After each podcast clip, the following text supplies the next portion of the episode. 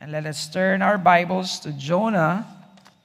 And at this time, we are in Jonah chapter 3. Jonah chapter 3, beginning at verse 1. Then the word of the Lord came to Jonah a second time Go to the great city of Nineveh and proclaim to it the message I gave you. Jonah obeyed the word of the Lord and went to Nineveh. Now, Nineveh was a very large city. It took three days to go through it. Jonah began by going a day's journey into the city, proclaiming, 40 more days, and Nineveh will be overthrown. The Ninevites believed God. A fast was proclaimed, and all of them, from the greatest to the least, put on sackcloth. When Jonah's warning reached the king of Nineveh, he rose from his throne, took off his royal robes, covered himself with sackcloth, and sat down in the dust. And this is the proclamation he issued in Nineveh.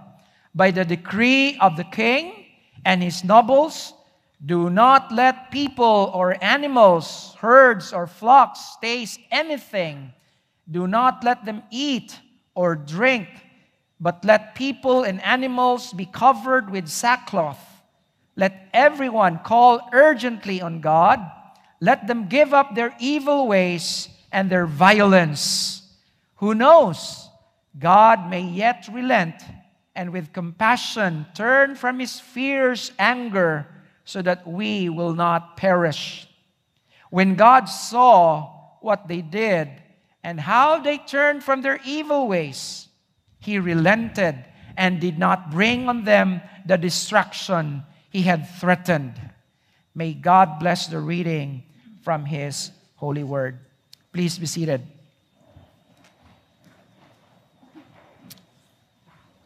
So we continue, brethren, with our study in the book of Jonah. And Jonah is a very exciting book. Amen? It's just four chapters, but let's just go quickly. And this is part three of our series. If you remember part one, we have the call to missions. And this was the time when Jonah was called by God. He was a prophet of God. He was called by God to go to the great city of Nineveh because the wickedness of that city, that capital of the Assyrian Empire, was so wicked. Remember, I told you the cruelty, the brutality of the Assyrians. All right? It was their reputation. But what happened? Jonah ran away from the Lord and headed for Tarshish, the opposite, totally the opposite of the direction towards Nineveh. And so, because of that, God sent a great wind on the sea. And to make the long story short, the only way for the sea to come down was when Jonah be thrown to the sea because he was the one responsible. He was responsible for endangering the lives of others. And, and that's an important lesson we, we learn, remember? When we disobey God, we are endangering the lives of our loved ones. That's why if you sin, don't linger in your sin. Repent immediately. Otherwise, you will be putting the people that you love in danger. And so, God saved Jonah by providing a huge fish to swallow him. That's the end of chapter 1. And then in chapter 2, we have the consecration to missions. Jonah was in the belly of the fish for three days and three nights. And there, Jonah realized what he has done that he ran away from the Lord. How foolish of him to run away from God who wants to save. And there, Jonah prayed, and Jonah rededicated himself to God. And so he consecrated himself to God. So the Lord commanded the fish to vomit him. And that is why we are now in chapter 3. And the title of our message in chapter 3 The Compassion of Missions. The Compassion of missions. Here, we will focus on the compassion of God as demonstrated in Jonah's recommitting himself towards missions and Nineveh's repentance. We will examine the importance of God's mercy. Amen? How important it is that we tell others that God is a merciful God. God is a compassionate God. All right? So let's begin with the first lesson. Number one, the first thing we will learn here is commission restated. We find that in verse 1 and verse 2.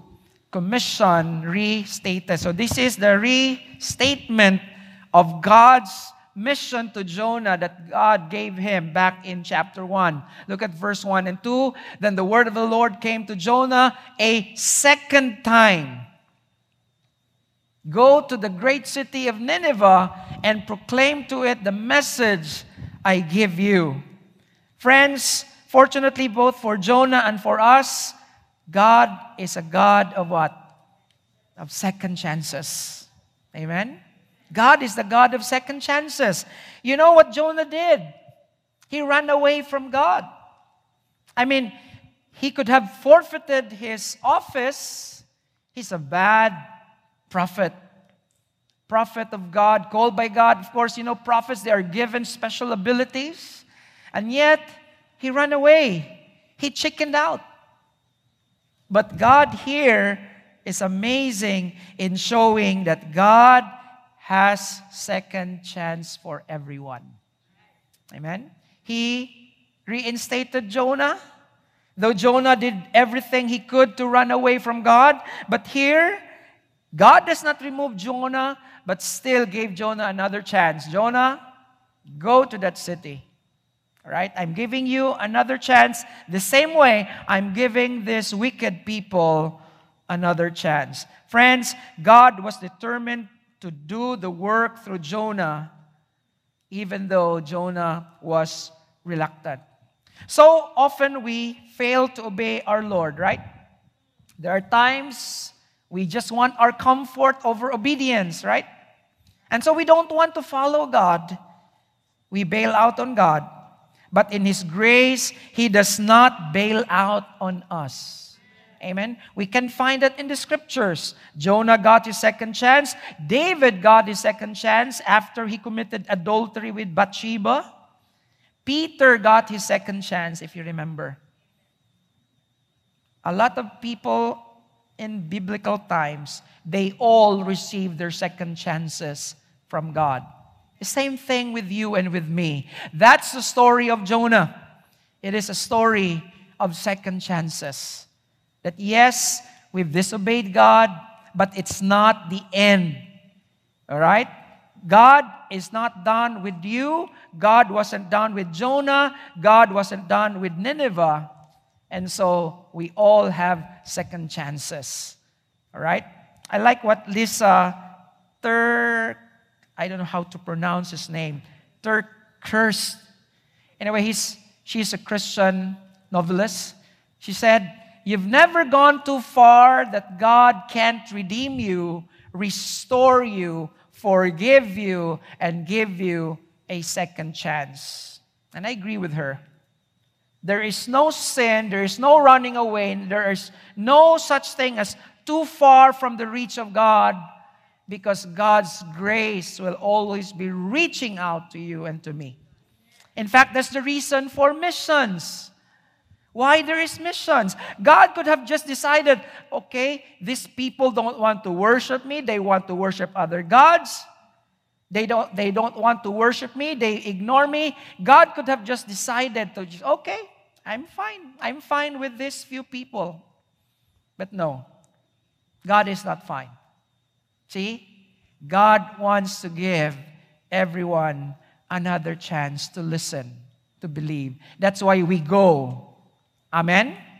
That's why we go, because perhaps God is giving another chance to somebody else, and you could be the Jonah to tell them.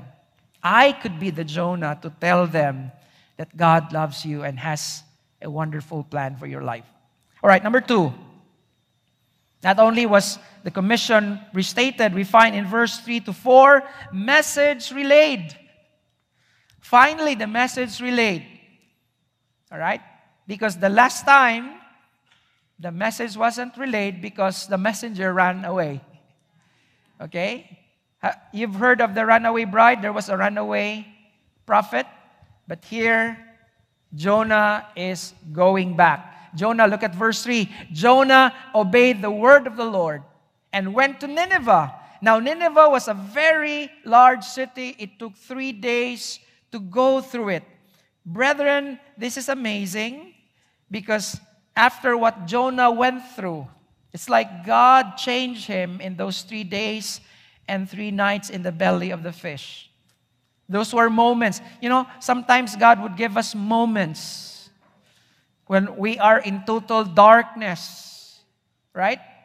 Sometimes out the belly of the fish for you and for me, it could be a sickness, it could be a problem, it could be some situations that we are locked. It's like it's like even the, the whole pandemic was like a, a belly in the fish experience for the world. Right? For some of us, we were locked down, nowhere to go through. Those were moments where we could really have time with God. It's like God was saying, Now I, you're locked in with me. Now you, you don't have any other place to go except to trust me. See? Your business are closed. See? And then what happened? It yielded obedience. Notice what happened in chapter 3. Jonah obeyed the word of the Lord. And, and here, once again, Jonah tells us that the, the city of Nineveh is so huge, it would take three days. All right? Now, we're just talking here. We're not talking here of the whole, we're just talking here of, of the capital. All right? The capital city. Of course, there are other outskirts. But we're talking here, Jonah is, is simply telling us here that just to go through the city where all the people are, you know, the marketplace, it would take three days to do that. And Jonah was there.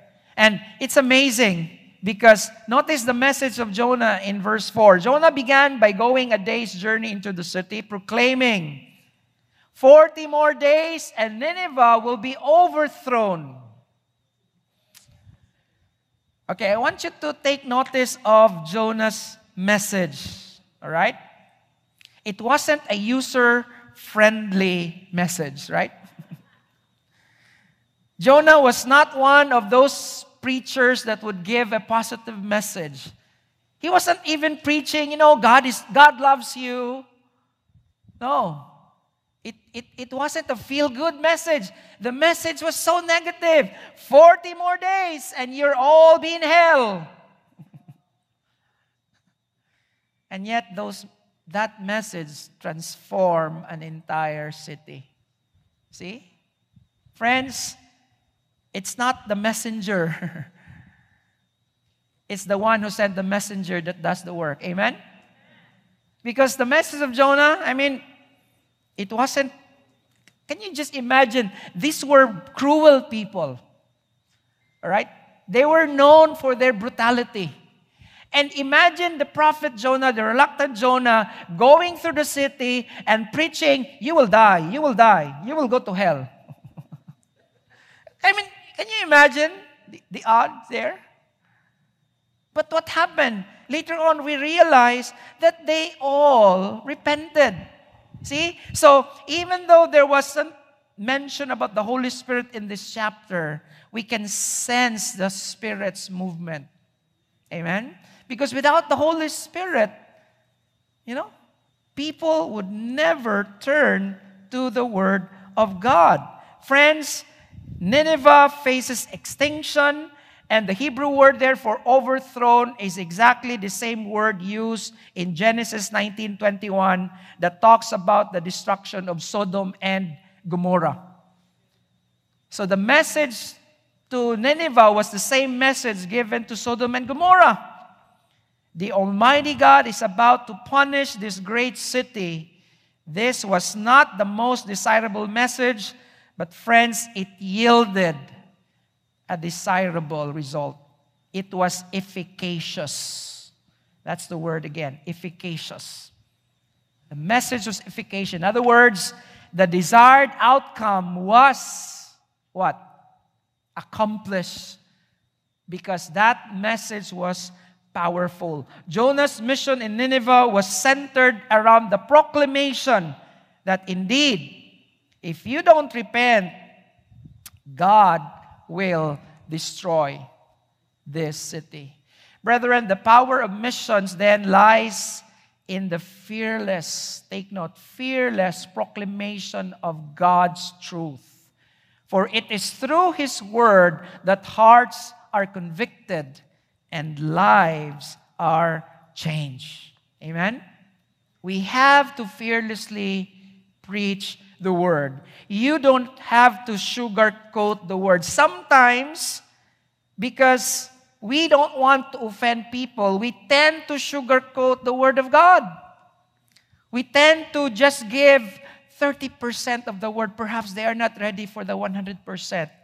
Brethren, it's not for you to determine, it's for God.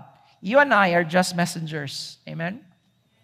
Never think that it is through our voice, through our lives, that people will be changed. No you and I, we don't have the capacity to change people. Only God can do that. Amen? Our job is just to be the mouthpiece of God. Share. That's what Jonah did. He went around proclaiming. All right? So Jonah obeyed, message was relayed, and amazing thing happened in the next verse. In verses 5 to 8, we have here Nineveh repented. All right? With a fearless proclamation of Jonah, he just preached the word. That's all. All right? I mean, perhaps Jonah says, what could, what could have been worse than being in the belly of the fish for three days and three nights? I mean, if these people will kill me, I've experienced the gut of the fish. you just imagine the smell. you just imagine, see? I mean, for Jonah, I've experienced the worst. All right? And so he just proclaims the word. Now look at verse 5. The Ninevites believe God. I'm sure Jonah was amazed. believe God. In fact, not only amazed, if you I'm so excited for next Sunday. All right? Because in chapter 4, he wasn't just amazed, he was dismayed that these people changed. Because in his heart, you know, I'm just, I'm, I'm just obeying you, Lord, but I, in my heart, Lord, you know in my heart, I don't want these people to be saved. These are the least people, Lord, that you should be concerned of. I mean, they are wicked, they worship idols. Why would you save them? But anyway, Lord, that's your command. Maybe some of us we have that. But that's that's that's next next Sunday. But they believe in God. See? A fast was proclaimed, and all of them, take note, from the greatest to the least, put on sackcloth. Friends, without question, this is the greatest evangelistic harvest in the scripture. Why this is the greatest? Because not even God's own people had a revival like this. See? They were pagans, but they repented. All right?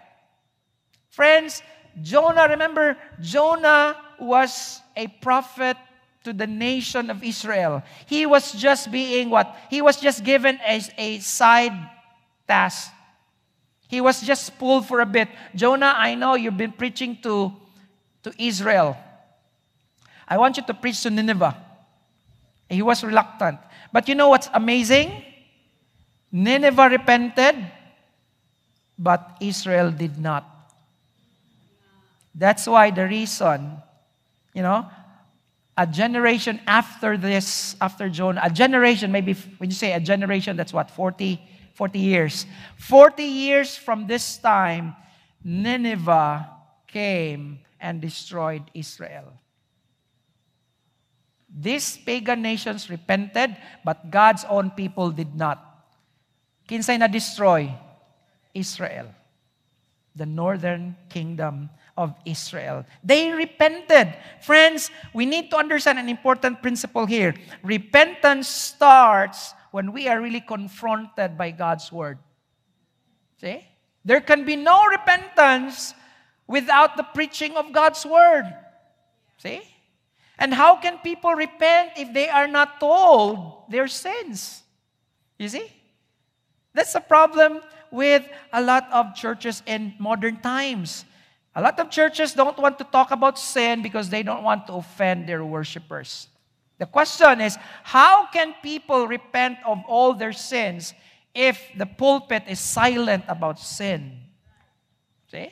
How can we be corrected if all we get on Sundays is just a feel good message? You know, I'm good, I'm good, I'm good. But we are not.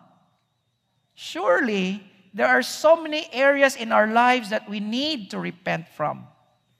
And that is why it starts when we are confronted with the Word of God, and then we believe Him and we believe in His Word. And that's where what? The Holy Spirit will work. And what happened here? A fast was proclaimed, and all of them, take note, from the least to the greatest. Brethren, this is a radical change. See? The response of the Ninevites is nothing short of being what? Radical. And it shows what? The magnitude of their reaction to Jonah's proclamation because it says, from the greatest to the least. All right? And not only that, what do you mean greatest? Rich people from the king himself. When Jonah's warning reached the king of Nineveh, he rose from his throne, took off his royal robes, covered himself with sackcloth, and sat down in the dust. Now, historically, according to historians, probably, okay, they could, the king here could either be Shalmaneser III or one of the two who succeeded him, Ashur Danil and Ashur Nirari. Now, these are foreign names. These were the kings of Assyria between 781 to 750 BC.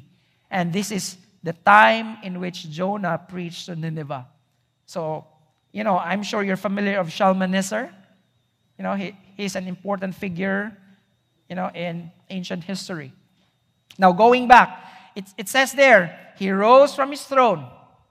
Friends, I'm sure that without the working of the Holy Spirit, this wicked king would never repent. See? So we always find that it's preaching with the word plus the Holy Spirit working in the lives of people. Then you will have what?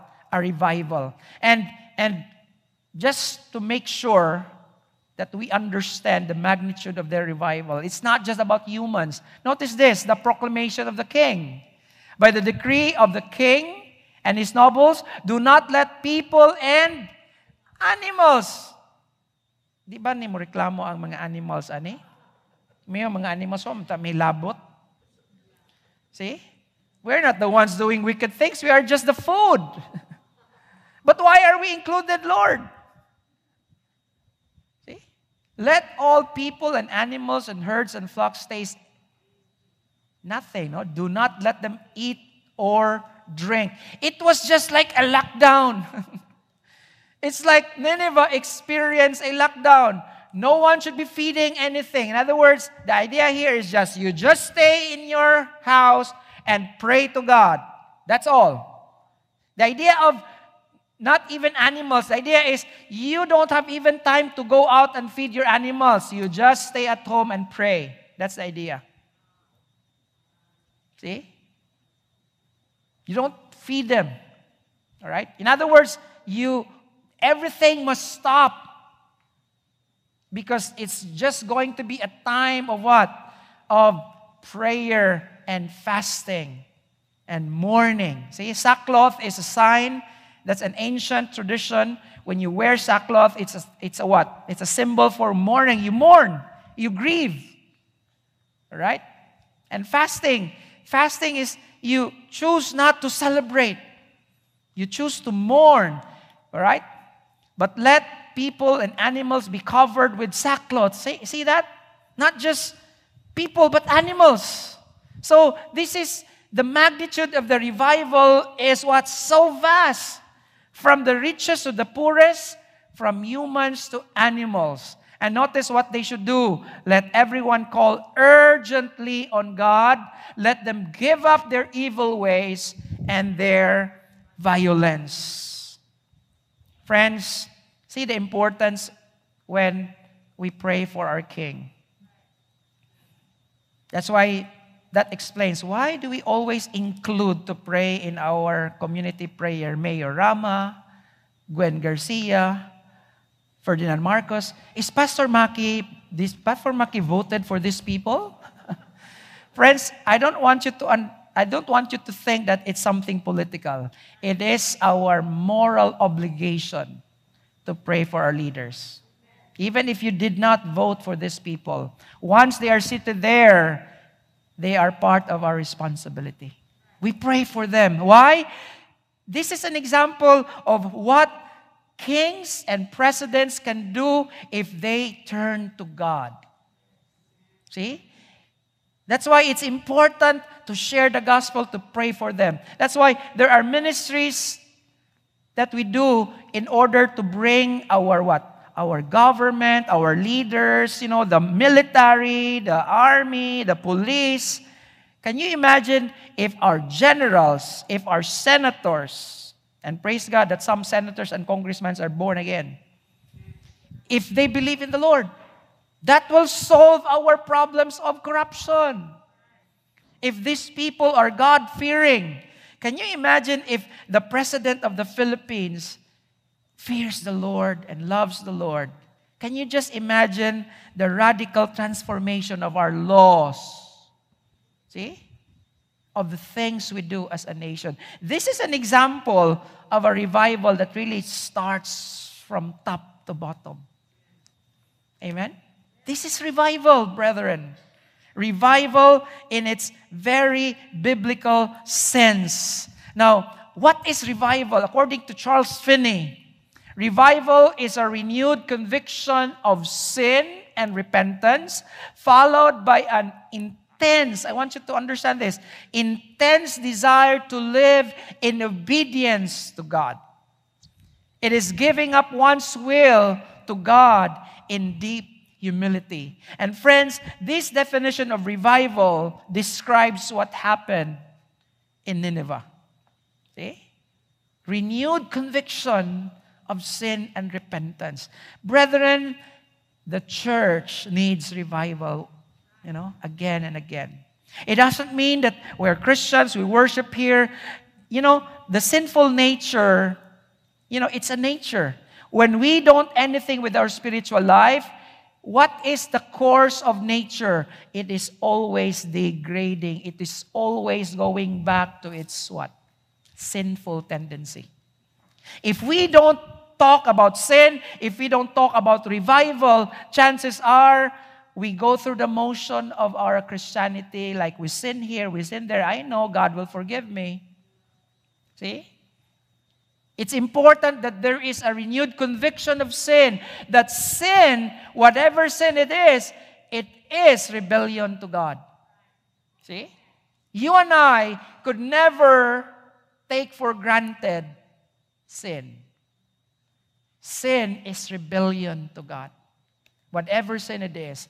You and I must live a life as much as possible away from sin. I am not saying that I'm perfect or we are perfect. None of us will ever achieve perfection in this world. But the point is, if we want to honor God, we have to be convicted of our sins. We have to be aware that sin is the opposite of revival. See? Revival can happen when we are convicted of our sins, when there is real and genuine, you know, obedience. According to C.H. Spurgeon, if we want revival, we must revive our reverence for the Word of God. And I agree, totally agree with that. The revival of Nineveh was because of the proclamation of the Word. See? Jonah proclaimed the Word of God. What's the word of God? Very simple. Jonah told, you know, God told Jonah, Jonah, the wickedness of this city has reached my throne. Preach against that city, or otherwise I'm going to destroy them. See, that was the message of God. So Jonah was simply passing on the message 40 days, and God will destroy this city unless we repent of our sins. Friends, revival happens when there is what? When we revive our reverence for the Word of God.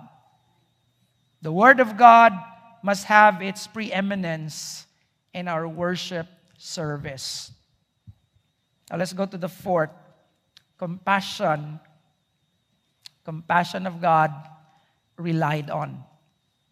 Notice this word from the king. This is the king himself. Who knows? See, who knows? God may yet relent and with compassion turn from his fierce anger so that we will not perish. What do we have here? Out of his desperation, out of his desperation for an impending destruction from God, the king, you know, hope. This is a message of hope. Nowhere else. what should we do? Destruction is coming. See? What should we do? I mean, I'm sure during this time, you know, what God did to Egypt and to the other nations that God destroyed, it is still fresh from their, you know, their news. I mean, this is not a bluffing of, of some prophet because they knew what God did to Egypt and to the other nations around Canaan when God's people came. And so when God says, I will destroy your nation if you don't repent, you know, we should repent. And notice this who knows God may yet relent and with compassion turn from his fierce anger so that we will not perish. Brethren, let me quote Matthew Henry here. Hope of mercy is the great encouragement to repentance. That's, that's the message of the king. He was hoping, you know, let's change our ways. Let's end this wickedness that we have. Perhaps God may change his mind. Friends, that is hoping for mercy, and hoping for mercy is a good thing.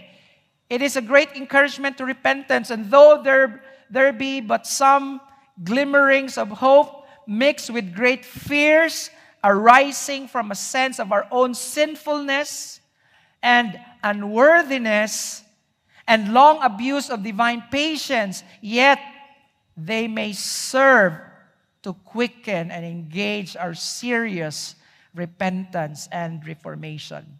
Hope for mercy is good, brethren.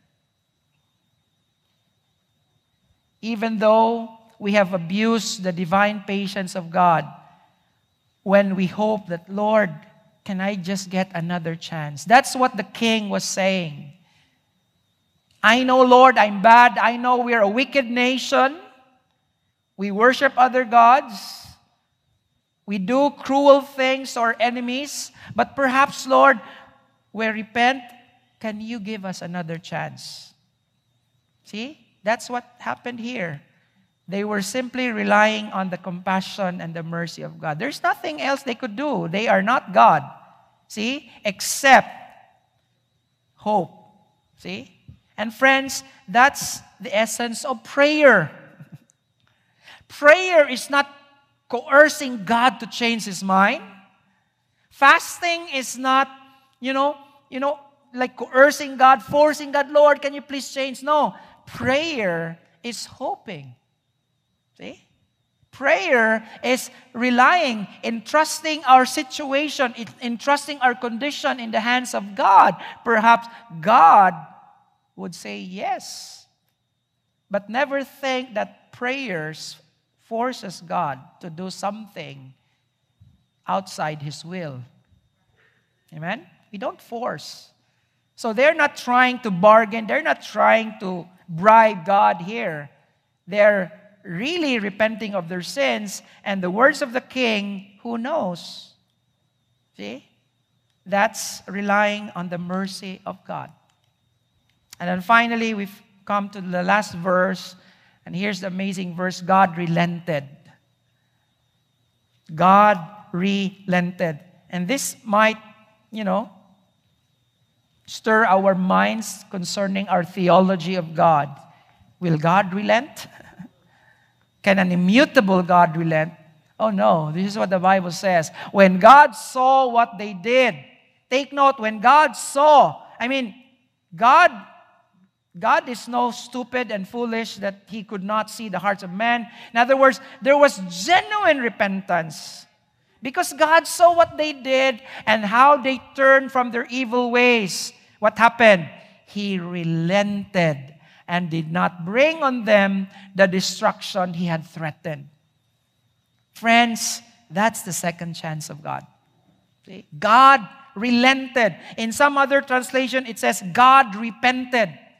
The word relent there, you know, can simply means what? To change one's mind. All right? In a sense that God was determined to destroy, and so he changed his mind, and so God will no longer destroy. Is that biblical, Pastor? Yes, of course. That doesn't mean that God is a changeable God. All right? So that brings us to the question Will an immutable God, remember, one of the attributes of God is that God is immutable. God never change. Well, in what area does God change?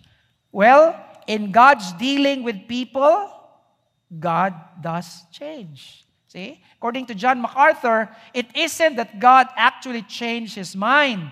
It's just that they lived up to the conditions which allowed God to do that. In other words, God changing his mind has something to do with his dealings with us. Right? If you obey, then I will not give you the punishment I plan. But if you do, well, you will be punished. See? In that sense, the Bible teaches us that God does that oftentimes in the Bible. In fact, that's the reason why He sends His prophets, remember? To warn them. Because if, if they don't follow the warnings of God, then destruction would come. The same thing with Sodom and Gomorrah, with Egypt. God sends the message. Can you remember the bargaining between, you know, Abraham and, and God? God says, well, because Abraham was, it's like Abraham was trying to check the heart of God. Lord, are you really willing, Lord, to destroy this whole city, Lord? What if there are still innocent people there? See, there, bagsak yun sa Abraham's young theology. But again, God was just simply patient with him. But that was an insult, by the way, huh? That was an insult to God because Abraham was like saying, Lord, do you really know the innocent from the wicked? Because he was questioning God's decision. But God was simply, okay, sige, sige, for your sake. If you find 50 people who are innocent, I will not destroy. See? The idea there is this God is no injustice God. He was not an unjust God. There is no injustice in the heart of God. He knows. See? There is no injustice in his mind. He's a just God. See? Now look at Jeremiah 18, verse 7. This is an example of God relenting. If at any time I announce that a nation or a kingdom is to be uprooted, torn down, and destroyed, and God does that in history. See? Human history is in the hands of God. Why one empire is gone, another empire rises?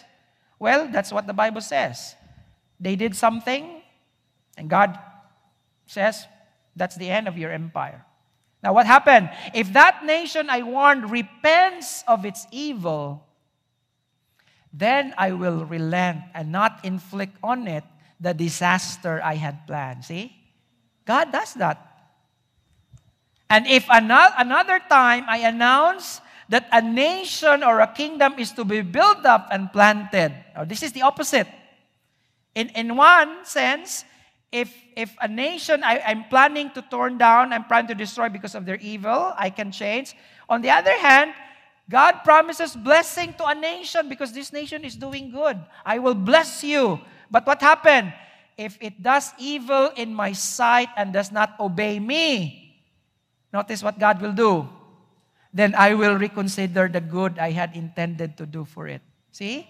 Friends, we can also forfeit the blessing of God. You see? And what applies to nations applies to us. Friends, if we live in sin, we might be forfeiting a blessing. Mao na, I have this joke among our B groups. Kung nagani magbuhat og sala, no? Nagani plan na kanamo, disobey lang yun ba? Lord, bisag kadyot lang good pastor mo, disobey lang ko ni Lord. Maana ko, wa kay sige no, oh, sige. Maana ra ka. Can I disobey? Okay ra, wa makakagihangyo for this year. Because if you if you have something, if you're asking God for something and you know that your sin, the Bible says, covers you from, from receiving the blessing, you know the result. You are forfeiting the good of God. See? So never provoke God's anger. The Bible says, if I plan to bless you, but then notice this if you do evil in my sight and does not obey me, then I will reconsider the good. Diba? Then how many of us would say, na ako unta tong balay. Kung wa pa lang ko nagpakasala. Na ako na tong good health. See? Because a lot of times we have forfeited the blessing of God because of our disobedience. See? So the next time before you plan to do a sin, think, am I asking God for something? Not unless, wa ko kipangayo ni Lord, Allah, sige. but if you know you are dependent on God, like I do, then we be careful how we live. Amen? In Joel chapter 2, verse 12, this is the heart of God, the mercy of God. Even now declares the Lord, See? Return to me with all your heart, with fasting and weeping and mourning. What's the idea there, Pastor? The idea again of fasting, weeping, and mourning, these are not just religious things. Some people do this for religious stuff. No. The idea for fasting, weeping, and mourning is that you really grieve and mourn for your sins. See? God is not God is not pleased with just a ritualistic fasting. See? All this fasting and weeping and mourning, these are all what? Outward signs of an inner conviction. See? You show me that you really are sorrowful. Show me that you really mourn and grieve for what you've done. Right? Rend your heart and not your garments. See? God is saying, don't just show me that you're, you know, rending. Usam ng rend, it means to, to tear down, no? Don't just rend your heart, I mean your clothes. Rend your heart. Because it is the heart that is important to God. Return to the Lord your God, for he is gracious, compassionate, slow to anger, and abounding in love. And he relents from sending calamity. Again, Joel says, Who knows? See? This is exactly what the king of Nineveh said. Who knows? He may relent, he may turn and relent and leave behind a what? A blessing grain offerings, drink offerings for the Lord your God. See, brethren, the idea there is this obedience brings blessings, repentance brings blessings. So, when we sin against God, we are telling God, I don't need your blessing, Lord. See? When we deliberately sin against God, it's like we're telling God, I don't like the blessing you have prepared. Because right here we find from Scripture that God intends to bless His people. But we forfeit that blessing if we turn away from Him. All right? And so, brethren, even Jesus Christ Himself, our Lord and Savior, the Messiah, that is His message. The time has come The kingdom of God has come near. Repent and believe the good news. That's the message we need to proclaim. That's the message proclaimed by Jonah to Nineveh. That's the same message we need to proclaim today. Repent and believe the good news. Now, in closing, what I want you to understand in this chapter is this take the second chance of God. All right, take the second chance of God. Whether you're a parent, you're a child who has disobeyed your parents, or maybe you have wasted your life, you have wasted your resources. Take the second chance of God. If you're hearing this message, God is telling you, I'm giving you a second chance to change your life. All right? Don't waste this offer of God because He may not give back offer to you. All right? Let me close with 2 Peter 3 9. God is patient with you, not wanting anyone to perish, but for everyone to come to repentance. Amen and amen.